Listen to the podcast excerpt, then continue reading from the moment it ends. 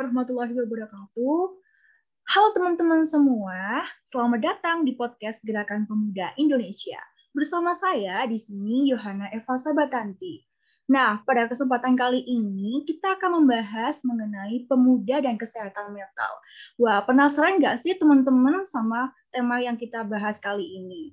Kan tema-tema ini relate banget dengan kehidupan kita sekarang. Untuk itu, teman-teman harus stay tune terus ya di podcast Gerakan Pemuda Indonesia dari awal sampai akhir. Pada kesempatan kali ini, saya ditemani oleh Bu Vivi dari Psikolog Pendidikan dan Pak Dudi dari Psikolog Klinis. Halo Pak Dudi dan Bu Vivi, apa kabar? Hai, Halo juga, kabar baik. Yohana. Ya. Alhamdulillah, semoga keselamatan dan kesehatan selalu berada di kita. Amin. Rasanya nggak lengkap ya kalau kita berbincang lebih jauh tetapi tidak kenalan dulu sama Bu Vivi dan Pak Didi. Alangkah baiknya kita berkenalan terlebih dahulu agar bisa sayang. Kata pepatah kan tak kenal maka tak sayang. Untuk itu, untuk Bu Vivi dipersilakan untuk mengenalkan diri.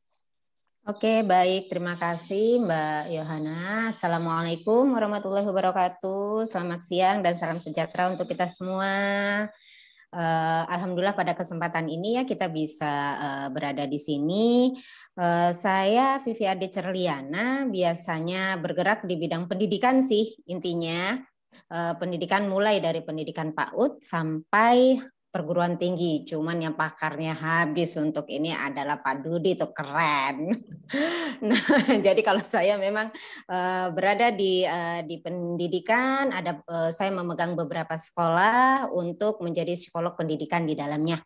Nah, itu seperti itu berkecimpung untuk kegiatan adalah mempunyai biro psikologi. Alhamdulillah baru buka satu biro lagi. Mudah-mudahan uh, bisa bersama-sama membersamai uh, area psikologi ya intinya ya karena itu bidangnya kita. Oke, seperti itu sih Mbak Yohana kegiatan saya dan sekelumit saya bahwa saya memang berada di pendidikan. Nah itu seperti itu.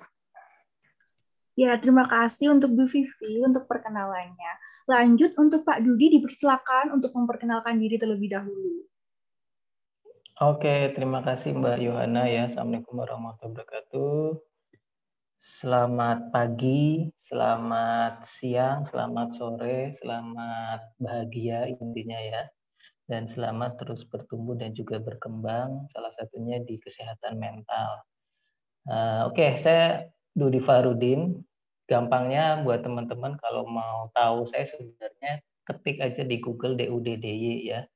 Udah nanti ketemu sendiri DUDDY langsung yang pertama atau yang kedua itu Fahrudin gitu. Jadi di situ saya banyak menulis, saya punya blog juga namanya mindfulnessia.id. Jadi tulisan-tulisan saya semuanya tersebar di sana, kemudian di beberapa ya ada juga ya media online juga ada di situ apa pun yang saya ada di dalam pikiran saya, kemudian saya ingin tuliskan, kemudian saya sharekan di situ ya.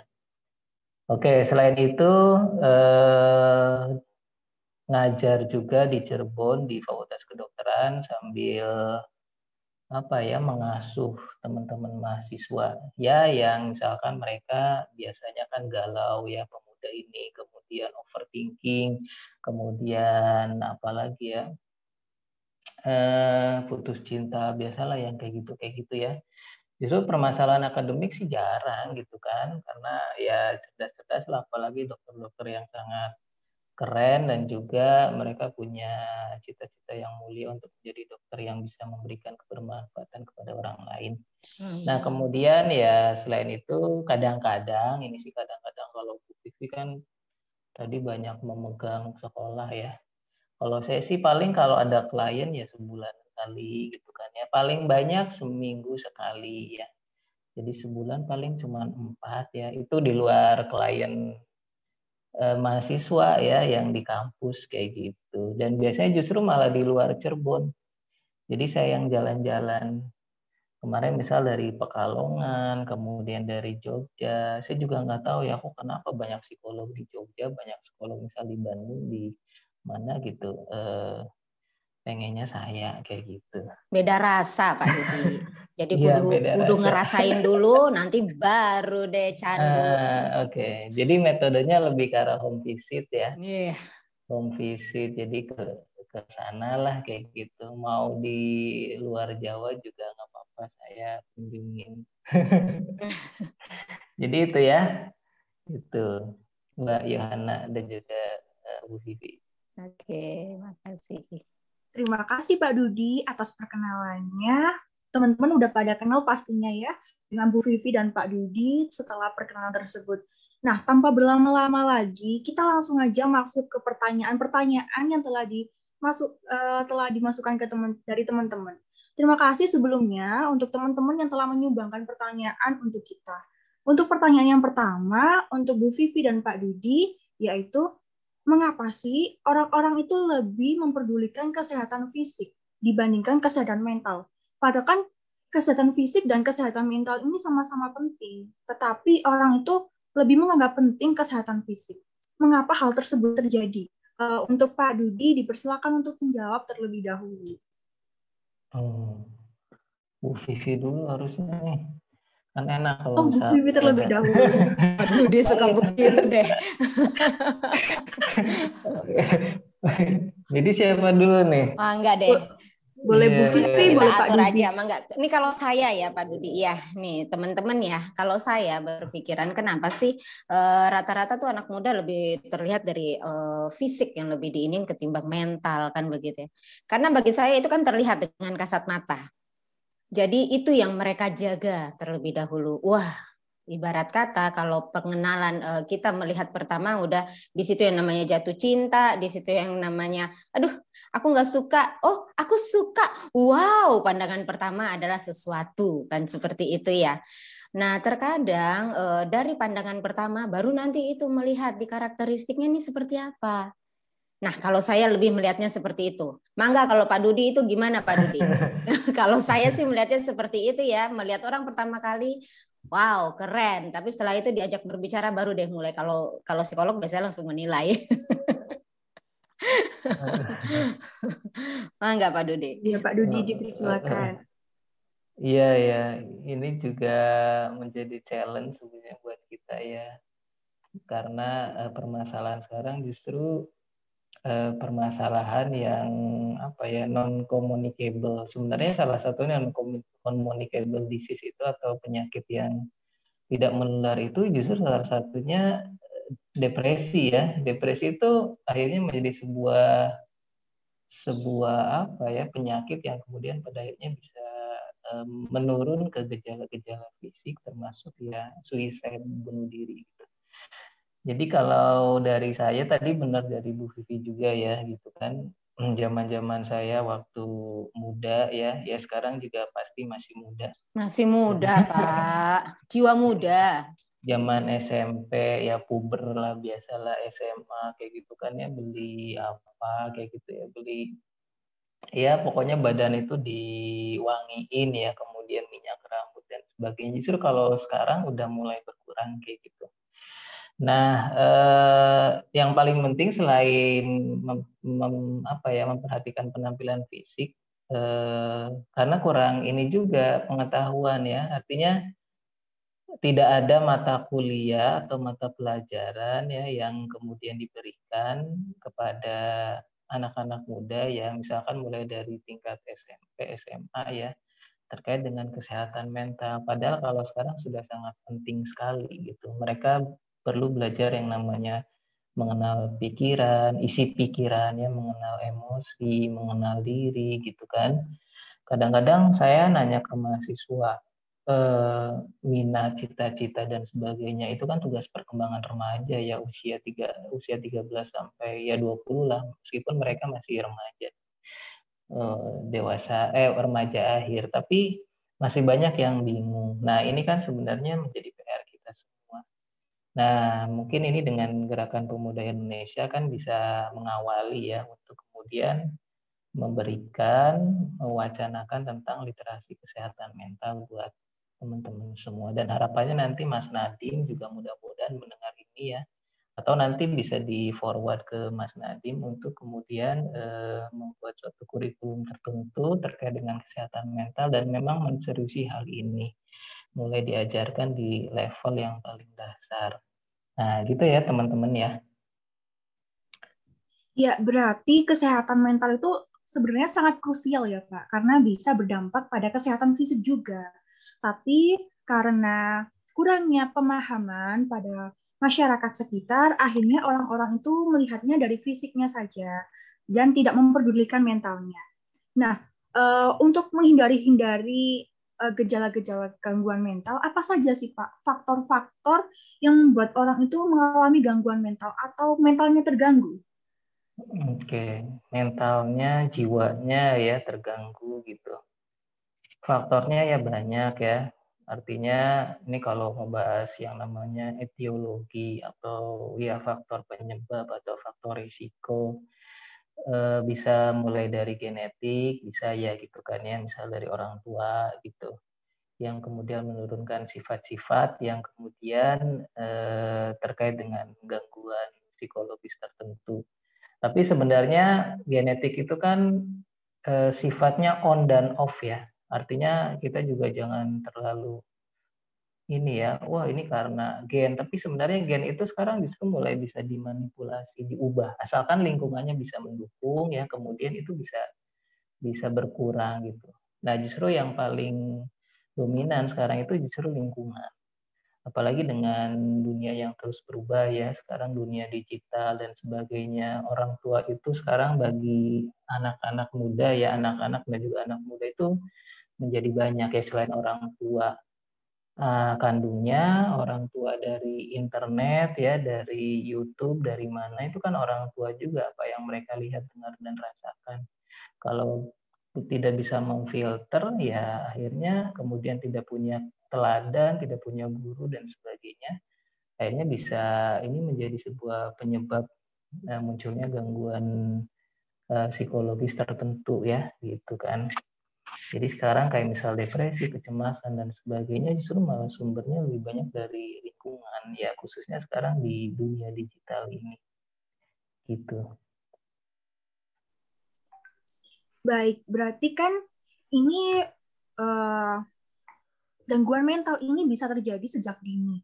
Nah, kalau untuk Bu Vivi sendiri, uh, kalau ada anak yang mengalami gangguan mental, uh, sejak masih kecil itu bagaimana cara mengatasinya sebagai uh, orang tua mungkin atau sebagai kakaknya Iya, kalau kalau di beberapa kasus yang saya temukan, memang uh, untuk di anak banyak kali gangguan uh, mental. Jadi uh, ada beberapa jenis ya. Kalau mau kita lihat di anak itu yang sering uh, terjadi kalau di, di pendidikannya dia di mata pelajaran tidak ada permasalahan di pembelajaran baik-baik uh, saja dengan tingkat intelijensi is okay tetapi banyak kasus yang terjadi adalah anak memiliki gangguan kecemasan gitu loh. Nah, gangguan kecemasan ini yang misalnya saya temukan di beberapa tingkat SD. Nah, Intinya adalah dari pola pengasuhan orang tua, itu yang paling penting. Jadi eh, kalau kita mau melihat eh, terkadang orang tua kalau misalnya datang ke saya selalu mengatakan Miss Vivi, ini salahnya ada di mana ya? Gitu. Nah itu seperti itu. Mencari salahnya ada di mana. Padahal begitu kita melihat dan kita telah ah lebih lanjut tidak ada permasalahan tetapi dia muncul kenapa tiba-tiba emosinya tinggi? Kenapa dia tiba-tiba diam merenung diri? Dia ke mana? Nggak jelas. Nah itu seperti itu Nah, begitu dilihat ternyata muncul banyak di beberapa titik itu ya kecemasan-kecemasan. Ada beberapa anak dia cemas untuk menghadapi kenyataan hidup. Dan ada satu kasus saya yang memang sering terjadi juga e, mau bunuh diri ya padahal dia masih SD. Nah, jadi punya pemikiran seperti itu gitu loh. Nah, begitu ditelusuri ternyata ada salah satu orang tua yang memang terlalu uh, apalagi perempuannya satu satu hari itu harus keluar 20 ribu kata ya Pak Dudi ya. jadi itu dimanfaatkannya banget. Jadi saking bawelnya si anak sih berpikir oh, sudahlah sudahlah. Jadi berpikir ringkas. Nah, hal-hal seperti itu itu yang sering ditemukan. Kalau di anak banyak macam kalau kita lihat. Tapi yang biasanya dia normal saja, tidak ada masalah, tetapi gangguan kecemasan adalah sesuatu hal yang memang harus kita rapikan karena nanti eh, ke depannya eh, berawal di SD dia mengalami gangguan kecemasan, lalu nanti berlanjut nanti dia di SMP atau SMA itu lain lagi kasusnya. Berawal dari sana. Nah, itu seperti itu.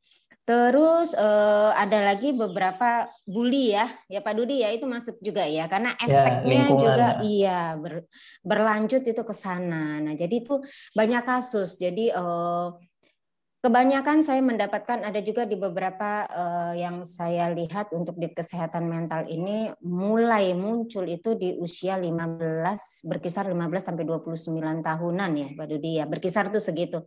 Ada beberapa saya mendapatkan kasus akhirnya uh, kasus uh, misalnya dia uh, dewasa awal atau uh, remaja gitu kan pemuda lah intinya memiliki kelainan seksual. Nah, begitu ditelusuri sampai ke bawah, ya begitu. Ada beberapa yang diakibatkan karena bullying. Ada beberapa yang diakibatkan dia memiliki kecemasan untuk menghadapi kenyataan yang sebenarnya e, seperti apa sih kehidupan itu dan e, semua bertitik tolak dari pola pengasuhan. Kalau saya melihatnya seperti itu. Mangga mana tahu Pak Dudi e, ada tambahan? Enggak untuk Pak Dudi.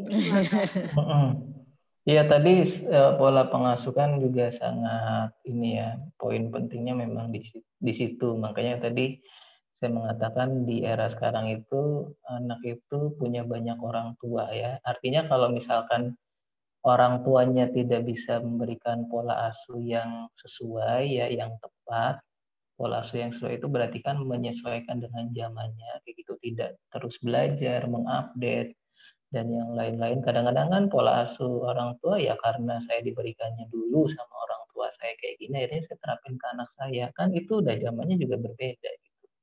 Padahal sekarang justru dengan zaman yang kalau ada istilahnya fuka ya, fuka itu volatile, rapuh, kemudian uncertain, tidak pasti gitu ya. Kemudian uh, apa namanya kompleks ya, kemudian ambigu masa depan juga tidak jelas, kemudian banyak sekali apa namanya tantangan gitu kan berbeda dengan zaman-zaman orang tua mereka dulu. Kalau misal mereka tidak belajar ya udah gitu. Akhirnya anak kan nyari orang tua, anak muda ya nyari orang tua yang lain gitu. Nah, di situ kalau misalnya tidak uh, kekurang bisaan dari anak memfilter, memilih, mengolah, kemudian mengelola dirinya gitu. Kalau misalkan dia punya fondasi yang kuat sih it's okay ya. Tapi kalau fondasinya nggak kuat, rapuh, ini yang kemudian akhirnya keseimbangan psikologi mereka tergerus. Nanti bisa masuknya ya awalnya dari stres dulu, tapi habis itu dari stres kan muncul ke yang lain-lain, kecemasan, depresi, bahkan mungkin kegangguan jiwa berat ya schizofrenia paranoid. Saya kemarin juga punya kasus dua mahasiswa ya usia mah masih muda 28 eh 19 sama 23 dua-duanya paranoid. Nah itu. Uh, apakah sudah cukup pak? Cukup cukup Uh, Sebenarnya iya. bisa dilanjutin, cuma nanti waktunya habis. oh, enggak, enggak, enggak, enggak habis ini Pak. Uh, ini mengenai tadi kan bilang harusnya fondasinya kuat. Nah, itu bagaimana sih Pak caranya membuat uh, mulai dari kecil sampai dewasa sampai tua mungkin membuat fondasi yang kuat agar kita itu sehat secara mental? Iya, fondasinya kalau kita bikin rumah itu kan ya berarti eh, apa namanya mencari bahan bangunan yang terbaik ya. Kemudian kita lihat juga uh, sifat tanah karakter dan sebagainya gitu. Nah maka kemudian fondasi yang kuat ini buat anak muda ya. Artinya ketika mempersiapkan keluarga itu ya mulai dari memilih pasangan sebenarnya. Harus benar-benar dari situ fondasinya. Ya termasuk kitanya pun apa ya terus bertumbuh dan juga berkembang terus belajar ya individu ya kitanya. Misal Mbak Yohana atau teman-teman GPI yang lain itu fondasinya sebenarnya di situ ya. Dan kemudian uh, terus mengupdate ilmu gitu kan termasuk ya misalkan kalau kitanya punya permasalahan ya gitu kan saya punya misalkan saya ah, padahal saya punya depresi saya punya bipolar dulunya. It's okay nggak masalah banyak kok sekarang yang depresi gitu. Tapi kemudian terus belajar, kemudian kitanya juga memperbaiki diri, kemudian kita tidak segan ya untuk kemudian ke psikolog, ke psikiater atau ke mana untuk ditangani, sehingga kemudian nah, relief, lepas, kemudian healing, sembuh, kemudian berkeluarga, kemudian oh gini gini gini gitu kan ya dari situ eh, mulai menyeimbangkan yang namanya antara kerja, keluarga, ya artinya enggak kebanyakan kadang-kadang kan kita itu apalagi anak muda ya, oh semangat kerja diforsir dan sebagainya. Kemudian ada satu sisi aspek keluarga mungkin ya agak sedikit ditinggalin atau misalkan LDR ya jauh-jauhan gitu. Saya punya kasus juga yang LDR ya sebenarnya nggak jauh antara uh, wilayah Ciayu Majakuning sama Jakarta ya. Cuman uh, suaminya itu ternyata uh, nah selingkuh ya. Sekarang mulai marak juga selingkuh, selingkuh gitu kan ya. Nah, itu udah lama konsulnya sama saya gitu kan. Cuman ya memang fondasi dari suaminya ini yang apa ya, yang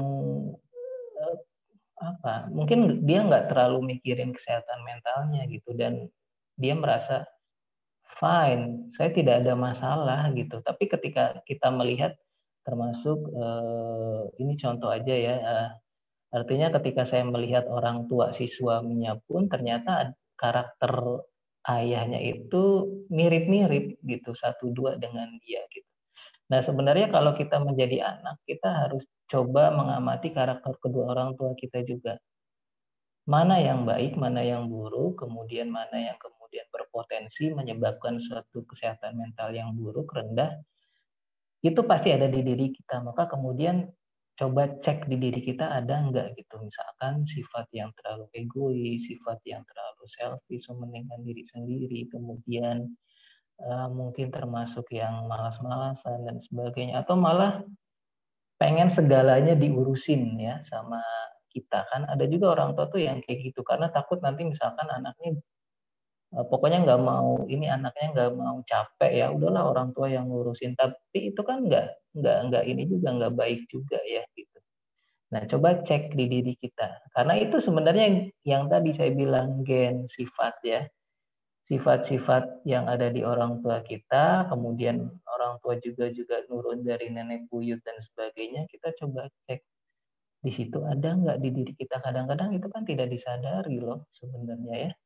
Baru sadarnya itu ketika misalkan sudah mengalami ya kejadian peristiwa gitu. Nah coba kita membuka diri diri kita juga mengecek ke dalam ya siapa sih diri kita gitu nah kuncinya di sini ya intinya kembali mengenal diri. Kalau sudah mengenal diri kenali pasangan kemudian belajar ya pola pengasuhan, belajar sekarang zamannya seperti apa sih, kemudian nanti eh, pendidikan yang terbaik itu seperti apa, ajarin juga mengenalkan emosi, pikiran ya kepada anak-anak sehingga kemudian nanti usia eh, 7 itu 0 sampai 7 itu sudah fondasi awal, kemudian 7 sampai mulai ke akhir balik ya itu fondasi yang kedua Kemudian fondasi ketiga akhir balik sampai mulai siap menikah itu fondasi yang ketiga. Nah, ketika eh, ininya oke okay ya satu dua tiganya oke, okay, udah lepas sebenarnya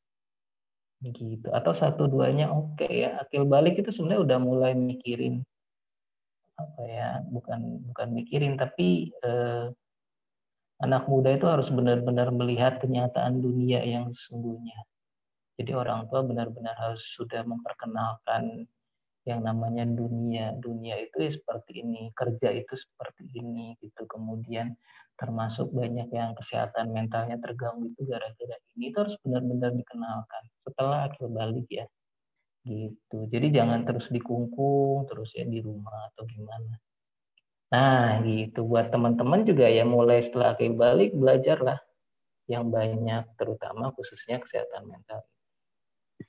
Itu fondasi. Iya, itu kan fondasi uh, yang mulai dari keluarga. Kalau kita sudah misalkan udah keluar kan, kayak misalnya sekarang udah menuju remaja, udah menuju dewasa, terus kan itu uh, ada fondasi juga untuk pertemanan kita dengan orang lain. Kadang kita itu uh, saat dewasa itu, ah, bukan dikatakan dewasa ya, remaja gitu, bingung antara kita mau membantu teman, padahal itu mengorbankan diri kita. Uh, bagaimana ya itu katakan um, ini problem problem-problem remaja semuanya sih menurut saya. Iya. merasa nggak enakan gitu. Bagaimana Ya, memang itu ya yang sering-sering terjadi ya. E, benar kalau kita tarik tadi dari e, ibarat kata Eh, bagaimana sih untuk mempersiapkan diri sendiri dulu yang tadi Pak Dudi udah sampaikan bahwa kenali dulu diri sendiri kan begitu ya. Kalau kita udah kenal, nah, tadi Pak Dudi juga mengatakan lanjut ke pasangan, ke lingkungan. Nah, kalau menurut saya sih bagaimana hematnya kita supaya tidak ibarat kata nggak enakan nama teman itu yang sering banyak terjadi. Karena nggak enakan akhirnya terjerumus biasanya. Uh, satu satu uh, salah satu jalan adalah mungkin bergaulah dengan eh, orang-orang uh, yang memiliki uh, pemikiran positif positif membangun. Nah, itu seperti itu ya. Karena uh, di pada saat kita berteman di tempat yang uh, positif, insya Allah kita juga akan tertarik untuk uh, melakukan kegiatan-kegiatan positif, tetapi positif yang memang ibarat kata bisa mengembangkan apa pun potensi yang kita miliki. Nah, itu seperti itu. Nah, di satu sisi juga mungkin uh, dari kesehatan mental ini sih kalau kalau perkiraan saya ya Pak Dudi ya gitu ya. Jadi itu uh, bergaul dengan orang positif mungkin menjadi salah satu uh, jalan untuk kita yang perasaan-perasaan gak enak itu insya Allah uh, bisa kita kita uh, kurangin. kurangin ya uh, ibarat kata aduh gak enak gak enak. Diajak uh, nongkrong sampai tengah malam taunya yang dilakukan ya kita nggak tahu walau alam bisawab. Tapi kalau tengah malam untuk ngaji nggak masalah ya Pak Dudi ya. Mana tahu mau mau ke masjid gitu ya mau ini gitu. Nah jadi uh, Insya Allah hal-hal yang bersifat positif.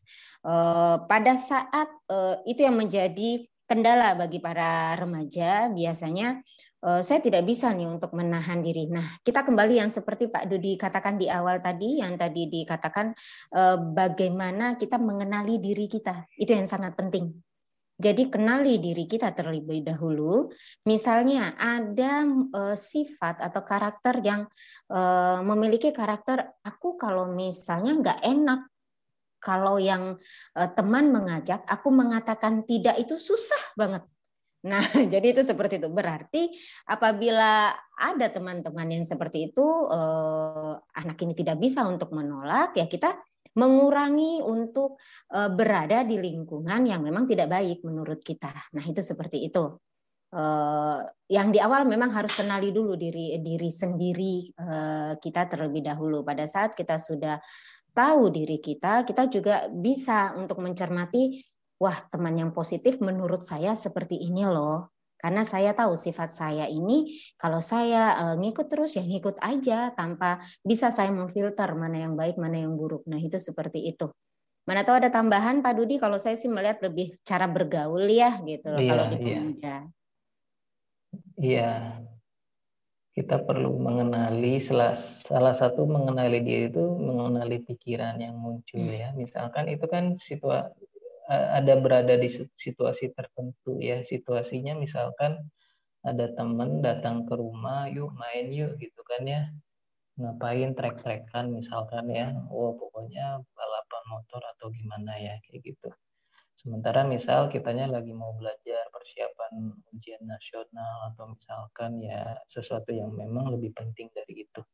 Coba dicek saat itu pikiran kita yang muncul dicek ya, dikenali pikiran kita yang muncul saat itu. Kadang-kadang kan pikiran yang muncul misalkan, oh kalau saya misal menolak, saya nanti dijauhin sama teman. Pikiran ini yang misalkan yang muncul ya. Padahal di satu sisi ada pikiran yang lain, saya ini mau ujian gitu. Saya butuh belajar. Nah itu kan sebenarnya eh, akhirnya pertentangan atau konflik antara dua itu. Maka kemudian kita coba mendamaikan keduanya, gitu kan. Kemudian eh, belajar untuk mengambil keputusan yang terbaik ya, kayak gitu. Dia emang perlu mengenali karena semuanya tuh sifatnya serba cepat, serba otomatis dan kadang-kadang bukan kadang-kadang tapi seringnya kita itu tidak mengenali pikiran kita sendiri. Gitu. Nanti kalau misal susah, minta tolong ke psikolog. Jadi ke psikolog itu nggak nggak harus gangguan jiwa, gangguan mental, sakit. Bilang aja, saya ini mau belajar mengenali pikiran saya. Saya ini mau belajar mengenali emosi saya. Saya ingin punya kualitas emosi yang bagus. Saya ingin punya cara mengelola pikiran saya gitu kan nanti pasti diajarin kok ya. Nah kayak gitu. Nah baik pak. Uh, ini ada permasalahan juga nih. Uh, biasanya uh, kalau kita udah remaja menuju dewasa itu biasanya kita udah mengenali seperti tanda-tanda kita mengenali eh mengalami gangguan mental itu sudah mengenali. Tapi takut untuk ke psikolog gitu. Apakah uh, suatu gangguan-gangguan ini bisa diselesaikan dengan diri sendiri tanpa ada bantuan dari psikolog atau orang yang profesional? Ya, tergantung orangnya ya gitu. Kalau misal orangnya ada juga tipe orang yang dia self learning. Jadi belajar gitu kan ya. Kemudian ya udahlah saya ini punya permasalahan psikologi eh, apa namanya disadari sama dirinya. Kemudian akhirnya dia mengambil kuliah jurusan psikologi. Jadi yang kuliah di psikologi itu kan sebenarnya rawat jalan ya. Jadi merawat diri, rawat jalan gitu. Ya mungkin sekaligus rawat inap. Nginepnya di BEM uh, prodi di BEM fakultas kayak gitu mandinya ya di situ di masjid kampus gitu kan ada juga ya gitu. Eh, bisa seperti itu. Kemudian dia sambil berinteraksi dengan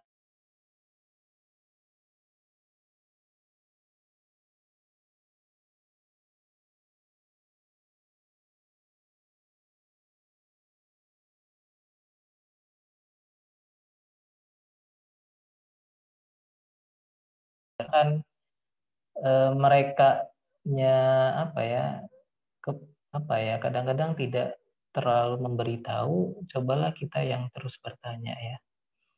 E, contoh misalkan kalau ini bedanya antara psikiater sama psikolog. Psikiater itu ngasih obat psikolog enggak ya. Kadang-kadang kalau saya malah ngasih resep misalkan makan apa minum apa kayak gitu ya. Bukan obat tapi uh, kan apa makanan-makanan yang mengandung makro atau mikronutrisi yang baik untuk kesehatan mental. Saya resepin biasanya. Yang paling gampang misal tempe, telur gitu atau misal cukup apel. Uh, kalau misal ke psikiater ya dikasih obat kan ya. Itu kita wajib tahu. Kalau misalkan psikiaternya nggak ngasih tahu ini obat apa, efek sampingnya apa gitu bla bla bla bla bla. Pokoknya udahlah pokoknya minum tiga kali sehari kemudian gini. Nah kita kan kadang-kadang ya udah ya udah pasrah percaya. Tapi justru di situ kita wajib tahu. Wajib tahu dan sebenarnya psikiater pun wajib memberitahu gitu kan. Nanti dosisnya sekian nanti eh, harapan sembuhnya adalah sekitar sebulan lagi nanti sebulan lagi itu dosisnya dikurangin gitu-gitu. Nah sebenarnya di situ peran peran kita ya gitu. Jadi jangan cuman hanya menerima termasuk ke psikolog juga jangan hanya cuman menerima Nah, ketika kita terus belajar, kita akhirnya semakin kenal, semakin tahu diri kita, dan kemudian akhirnya eh, kita jadi lebih tahu bagaimana menyesuaikan diri ya secara adaptif di lingkungan. Karena kalau kesehatan mental kita rendah atau buruk itu kan perilaku kita yang terlihat itu perilaku yang maladaptif, yang tidak sesuai ya kita tidak sesuai dengan norma, tidak sesuai dengan uh, apa yang ada di lingkungan gitu.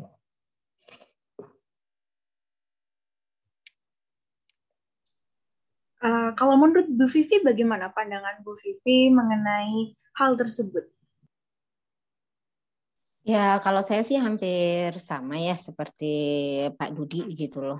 Dalam artian eh, memang di sini adalah tenaga-tenaga ahli yang bisa untuk me melihat apa yang mereka butuhkan, teman-teman butuhkan. Tetapi eh, kita sekarang memang harus yang seperti saya bilang waktu di awal, di awal saya dapat materi ini, wah alhamdulillah para pemuda sudah melek kan gitu. itu juga saya juga dapatnya dari Pak Dudi dalam artian Uh, ada kasus saya tentang remaja yang memang dia kalau uh, tidak diselesaikan uh, permasalahan awalnya hanya kecemasan, lalu emosinya yang tidak stabil. Tetapi kalau tidak diselesaikan dan dia tidak paham dengan dirinya sendiri, itu akan munculnya ke kelainan seksual. Nah, jadi alat tes itu terlihat gitu loh. Nah, itu enaknya kalau psikolog ya Pak Dudi ya gitu ya. Hmm. Orang nggak kenal kita, kenal baru berapa jam, kita tahu gitu loh. Wah, ini kalau terus di, tidak dilakukan stimulasi yang tepat, eh, efek berlanjutnya di dalam dirinya memiliki kelainan suatu seksualitas misalnya. Jadi eh, hal-hal seperti itu itu yang perlu dipahami oleh teman-teman. Nah, sama seperti yang Pak Dudi katakan tadi gitu loh. E, memang harus melek sekarang ya. Udah-udah alhamdulillah ini ada materi ini tuh alhamdulillah. Makanya saya kemarin bilang ke Pak Dudi, Pak Dudi ini ada ini gerakan pemuda yang memang untuk melek nih. Udah kesmennya ada melek ini gitu.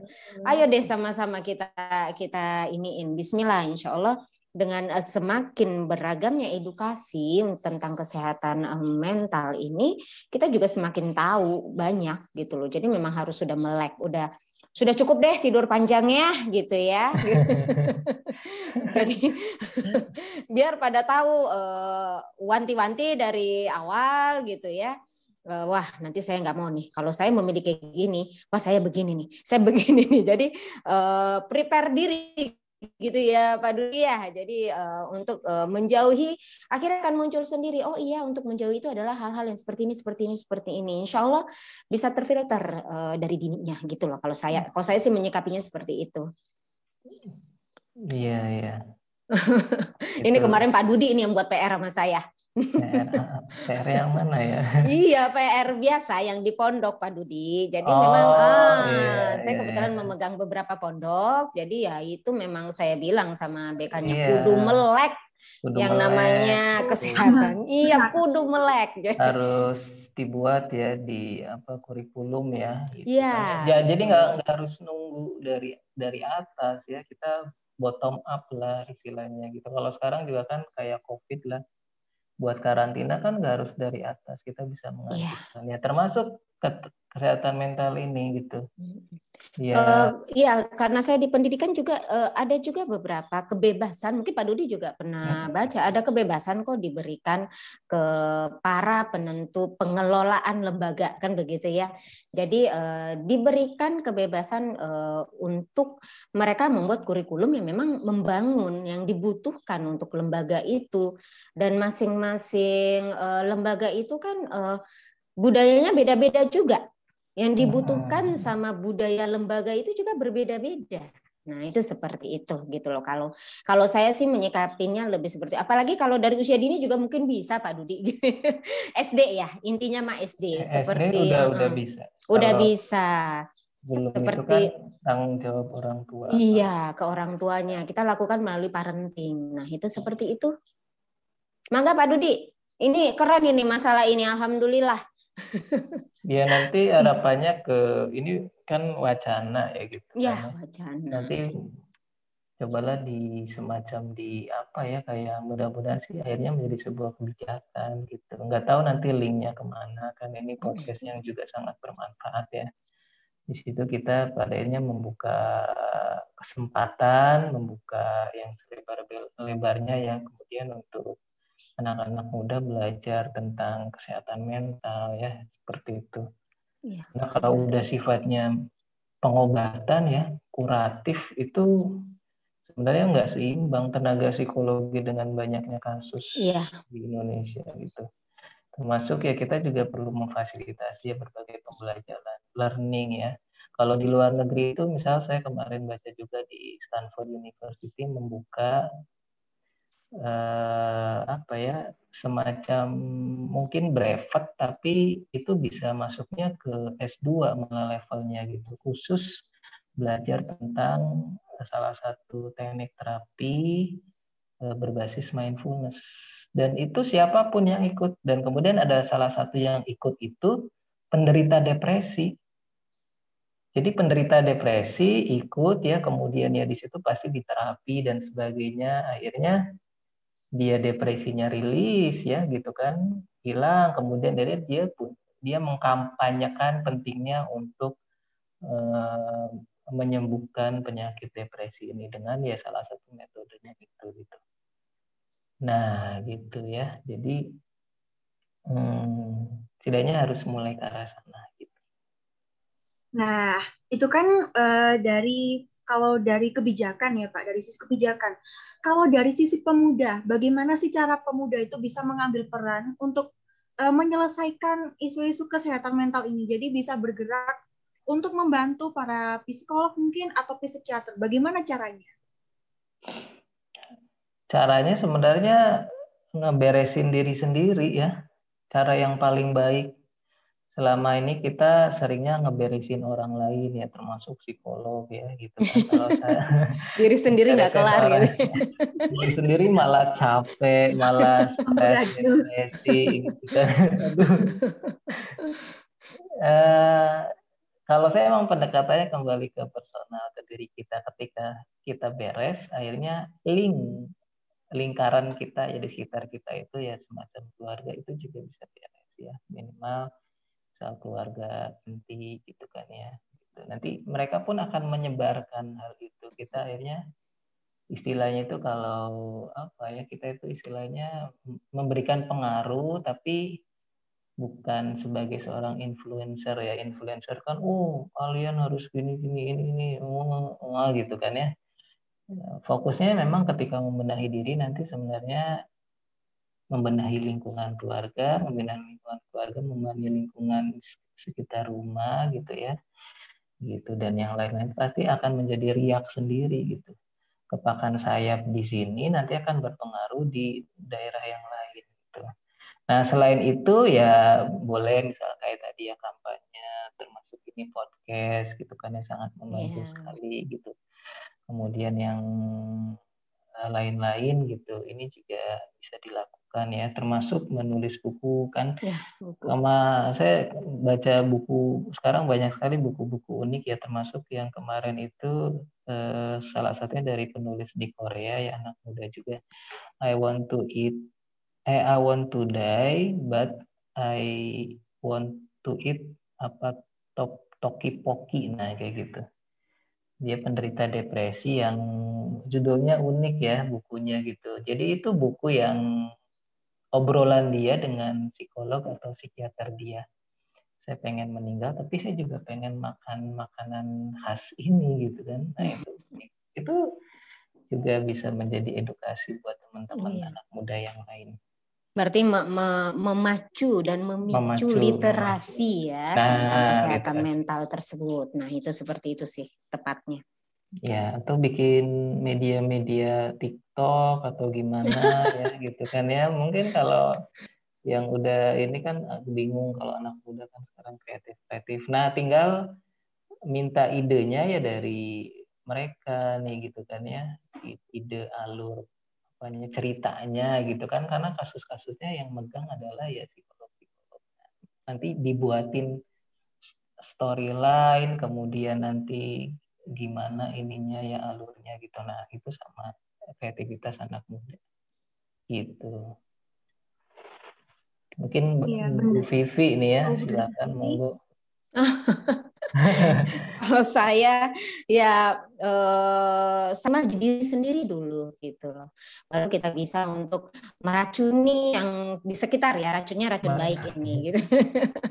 Itu bahasa pendidikannya Pak Munif Hatip biasanya Jadi uh, mudah-mudahan sih saya kalau saya sih berpikir menjadilah seorang pemuda yang memang uh, bisa membuat suatu perubahan di di sekitar. Minimal diri sendiri sudah berubah mengajak satu atau dua orang atau berada di dalam suatu komunitas gitu loh. Benar yang Pak Dudi katakan bahwa eh, lakukanlah eh, berbagai macam cara apakah eh, dari modal yang seperti ini. Dan kalau untuk eh, diri sendiri kita melakukan nulis kalau menulis itu lebih asik ya saya tidak ada waktu. Kelihatannya Pak Dudi aduh harus dikerangkeng dulu baru bisa dilakukan menulis. Nah itu seperti itu Nah, kalau kalau saya sih uh, lebih ke literasinya sih. Itu sesuatu hal yang bagus mungkin karena uh, pengen menulis sampai sekarang belum dan harus kelihatannya harus Pak Dewi. apalagi kalau kami sih berperangnya kepada orang tua ya bukan berperang ya lebih membuka e, meraih teman-teman orang tua untuk melakukan dan datang e, untuk parenting aja itu udah susah sekali gitu loh. Ya kalau ya kalau saya e, saya misalnya di dasar ya saya di dasar. Nah kalau di dasar perjuangan kami adalah mengambil para para orang tua. Karena banyak kasus munculnya itu dari pola pengasuhan. Nah, baru nih gitu loh. Uh, saya sih berharap dengan yang seperti ini orang tua juga ikut jadi bisa melek juga gitu. jadi alhamdulillah semua lini bisa melek untuk uh, kesehatan mental ini gitu loh. Nah, itu sih seperti itu. Karena banyak orang tua yang merasa anaknya baik-baik saja, oke-oke saja. Begitu masuk ke usia menengah pertama menengah atas kuliah ada sesuatu bom waktu yang sudah meledak gitu loh. Nah, itu baru oh anak aku ada apa. Nah, saya selalu bertanya, antum ke mana kemarin waktu di usia dininya? nah, belajar, ya. iya, makanya ini uh, masih terus berperang bersama teman-teman orang tua mengajak untuk selalu kita lakukan parenting memperkenalkan di golden age-nya itu seperti apa hasilnya nanti ya seperti ini gitu. Jadi memang berperannya itu memang dari dasar banget. Itu seperti itu Mbak Yohana. Pak Dudi mana tahu ada masukan kok saya mah anak-anak ini dasar banget. Oh, mengambil orang tua aja aduh. Pengorbanan. Bismillah bersama-sama. Iya, ya, uh, kalau tentang literasi mungkin menurut saya itu sudah banyak Bu mengenai hmm, literasi hmm, hmm, literasi yang uh, mengenai kesehatan mental di Instagram, di TikTok itu sebenarnya ada, tapi yang respect terhadap hal tersebut itu masih sedikit. Jadi mungkin jika mereka mengalami hal seperti gangguan-gangguan mental, masih mereka baru mencari. Ketika belum terjadi, mereka enggan mencari. Itu mungkin yang menjadi penyebabnya. Yeah. Iya. Uh, literasinya tidak berlanjut. Ya. Betul, betul. Literasinya ya. belum nyampe ke dirinya gitu ya, kan. hanya berupa orang, tulisan. Orang baru sadar itu ketika sudah mulai sesuatu hmm. biasanya. Ya termasuk kayak penyakit-penyakit fisik juga kan ya. Oh saya kena gula, saya kena hipertensi. Ya awalnya misalkan gara-gara jatuh, gara-gara luka nggak sembuh-sembuh kayak gitu. Nah itu ya nggak apa-apa lah itu juga nggak apa-apa habis itu sadar habis itu berubah nggak apa-apa gitu oke okay. Uh, ini untuk yang terakhir untuk Bu Vivi dan Pak Dudi, eh, bagaimana sih kiat-kiat untuk kita semua agar bisa sehat fisik dan juga sehat mental juga? Bagaimana caranya agar bisa seimbang antara kesehatan fisik dan kesehatan psikis? Untuk Bu Vivi mungkin terlebih dahulu karena Bu Vivi yang lebih dasar dari lebih dahulu. kalau saya kalau dasarnya banget memang uh, parenting bagi saya sangat penting gitu loh. Jadi pada saat anak-anak uh, parenting itu bukan hanya uh, peran orang tua itu sampai dasar ya untuk benar-benar kita bisa merapikan. Makanya parenting di usia eh, TK gitu ya, golden age-nya gitu kan, itu sangat penting gitu loh. Nah, masuk ke dalam eh, sekolah dasarnya. Nah, sekolah dasarnya ini eh, ibarat kata kita untuk merapikan orang tua yang banyak keinginan, keinginan, keinginan, nggak sadar bahwa itu yang akhirnya mempus anak untuk jadinya muncul stres pada anak, akhirnya menumpuk di kecemasan. Nah itu hal-hal seperti itu. Kalau saya sih dasar yang memang benar-benar kita lakukan itu di parenting. Pergerakan parenting sekarang uh, sudah sudah banyak, sudah banyak sekali dan memang kudu digetok iya gitu ya. dalam artian uh, kami bisa kok membaca, kami bisa kok. Ini cuman terkadang, oke, okay, teman-teman orang tua bisa untuk melakukan membaca, tetapi terkadang kalau uh, tidak bersama-sama girohnya itu tidak ada. Nah, saya lebihnya ke situ ya. Uh, nanti uh, berikutnya bisa nanti Pak uh, Pak Dudi untuk yang di pemudanya nih Pak Dudi. Akhirnya kan kalau saya di dasarnya ya memang harus berjuang nih di bawah gitu loh. Dan satu itu PR dari Pak Dudi untuk memasukkan ke dalam kurikulum. Insya Allah saya masukkan Pak Dudi, siap. Oh siap, nanti saya mengajar di mana siap. ya di ponpesnya. Iya, di beberapa pondok insya Allah nanti ya, saya siap. memasukkan untuk ininya. Mangga Pak Dudi kalau untuk yang ininya. Oke, eh, menyeimbangkan ya, ya antara kesehatan fisik, kesehatan psikis ya. Eh, dua-duanya sebenarnya memang tidak dipisahkan kalau mengacu dari WHO sendiri kan kesehatan itu kan whole ya, whole itu menyeluruh. Artinya menyeluruh itu kan bio, psiko, sosio, spiritual ya, apalagi nih. Bio itu ya fisik, biologi, psiko itu psikologis, Psikologi. kemudian sosial ya artinya kita Psikososialnya. bisa bisa memberikan manfaat, bisa berbaur ya, kemudian termasuk bisa bekerja gitu kan. Ada orang yang gangguan jiwa berat kan, misal schizofren kan nggak bisa bekerja gitu. Rawat diri sendiri sendiri udah bagus ya. Dan kadang-kadang justru banyaknya juga rawat diri sendiri juga susah gitu kayak mati sendiri dan sebagainya. Nah, fungsi sosialnya terpenuhi, kemudian fungsi apa ya spiritual ya terkait menjalankan ya aktivitas keagamaan sesuai norma gitu kan ya. Termasuk punya kualitas kesabaran gitu kualitas kebersyukuran itu kan spiritual gitu. Artinya orang yang sehat itu memang kita tidak bisa memisahkan satu satu ya. Oh fisik aja psikis aja kemudian sosial aja. Maka kemudian ini menjadi sebuah apa namanya PR juga kemudian menjadi tuntutan lah bukan hanya tugas sih. Kalau nanti buat orang tua bahwa memastikan anak muda ya tadi kalau Bu Vivi fondasinya anak usia dini gitu kan terus dipantau biopsikososio spiritual nanti lihat perkembangan nanti di remajanya seperti apa biopsikososio spiritualnya kemudian uh, mau menikah seperti apa gitu kan. Nah, ketika sudah oke okay, saya bisa lepas, udah nanti ke depannya akan insya Allah nggak ada masalah gitu kan. Nah, gitu ya termasuk sekarang juga hikmah pandemi COVID juga kan ya COVID itu menyerang sistem apa sih? Kan ada yang bilang pernapasan, ada yang bilang enggak, tapi sebenarnya COVID itu menyerang semua sistem dalam tubuh nggak bisa satu-satu. Pernapasan iya, pencernaan iya ya, diare kan ya gejala-gejalanya. Sistem saraf iya, delirium termasuk gangguan kesadaran, kemudian yang lain-lain ya. Termasuk menyerang sisi psikologisnya juga, menyerang sisi sosialnya juga spiritual gitu. Artinya eh, kita belajar dari COVID ini ya bahwa kesehatan itu memang eh, apa ya suatu suatu kondisi yang sehat yang secara menyeluruh gitu. Jadi eh, buat anak muda ini pun jadikanlah sebuah agenda ya, agenda pencapaian. Pencapaian itu bukan dapetin cowok keren, cewek cantik gitu. Kemudian oh punya duit banyak, bisa traveling ke mana negara. Mereka itu akan bisa tercapai kalau kitanya sehat kalau kitanya tidak sehat, mereka tidak akan bisa tercapai. Nah, mindset ini dulu yang kemudian diutamakan. Kita harus punya value. Sehat ini ada di urutan keberapa sih? Coba cek ya. Dari 1 sampai 5, value yang namanya sehat ini ada di urutan keberapa? Jangan-jangan satu, pacar misalnya.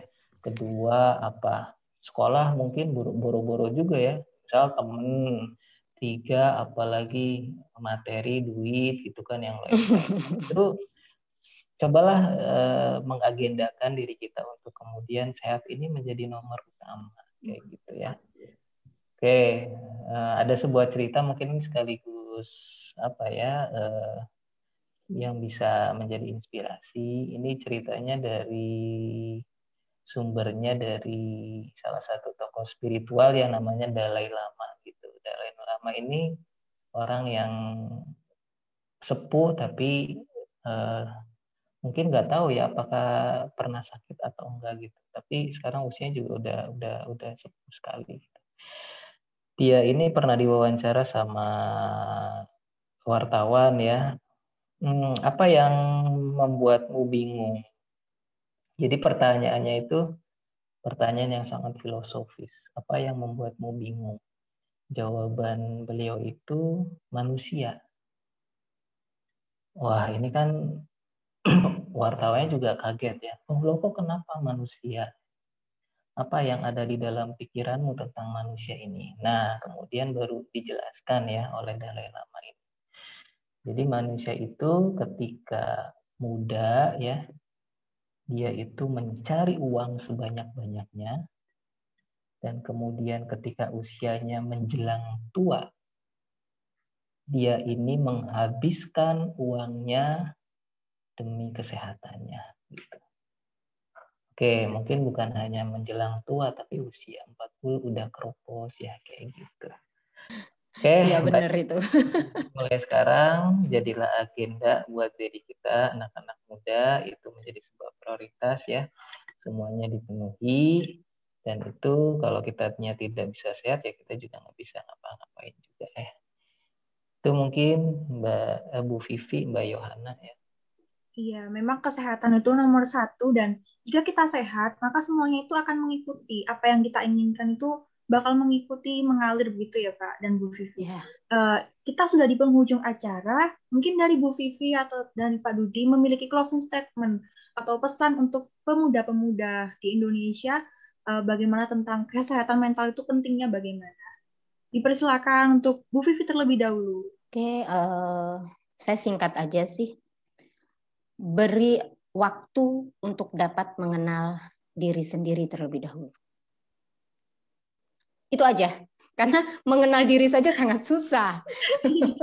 Bagaimana masuk step berikutnya kan begitu. Nah, Pak Dudi yang panjangnya. Nah, itu karena kudu kenal. Jadi kalau nggak kenal maka tak sayang.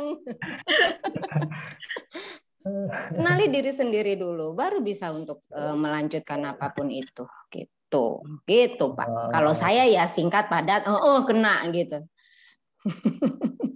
Ya, betul betul. Nanti kalau udah kenal diri sendiri ke yang lain-lainnya akan mudah ya. ya.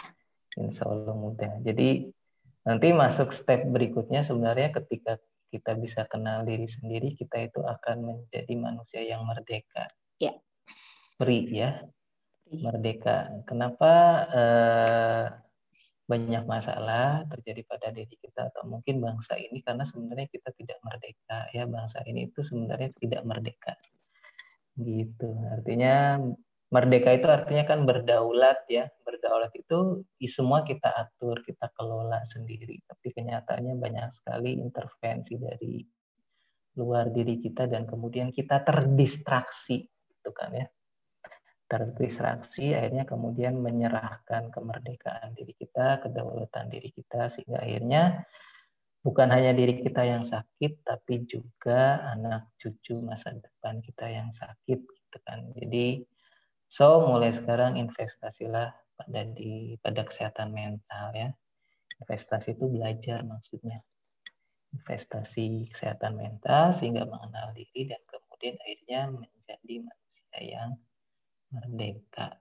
Ya, Oke. Okay. Dua-duanya filosofis, tapi insya Allah eh, nanti akan ketemu caranya ya. Apakah udah cukup dari Bu Vivi dan Mbak Dudi? Ya, sudah Mbak.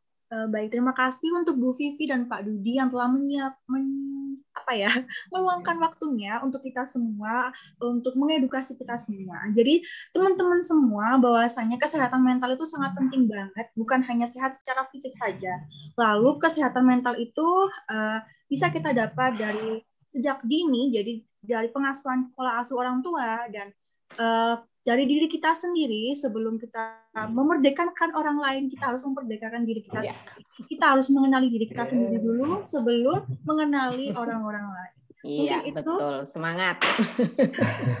Terima kasih untuk Bu Vivi dan Pak Iya, sama-sama Mbak Yohana. Wassalamualaikum warahmatullahi wabarakatuh. Waalaikumsalam warahmatullahi wabarakatuh. Warahmatullahi wabarakatuh.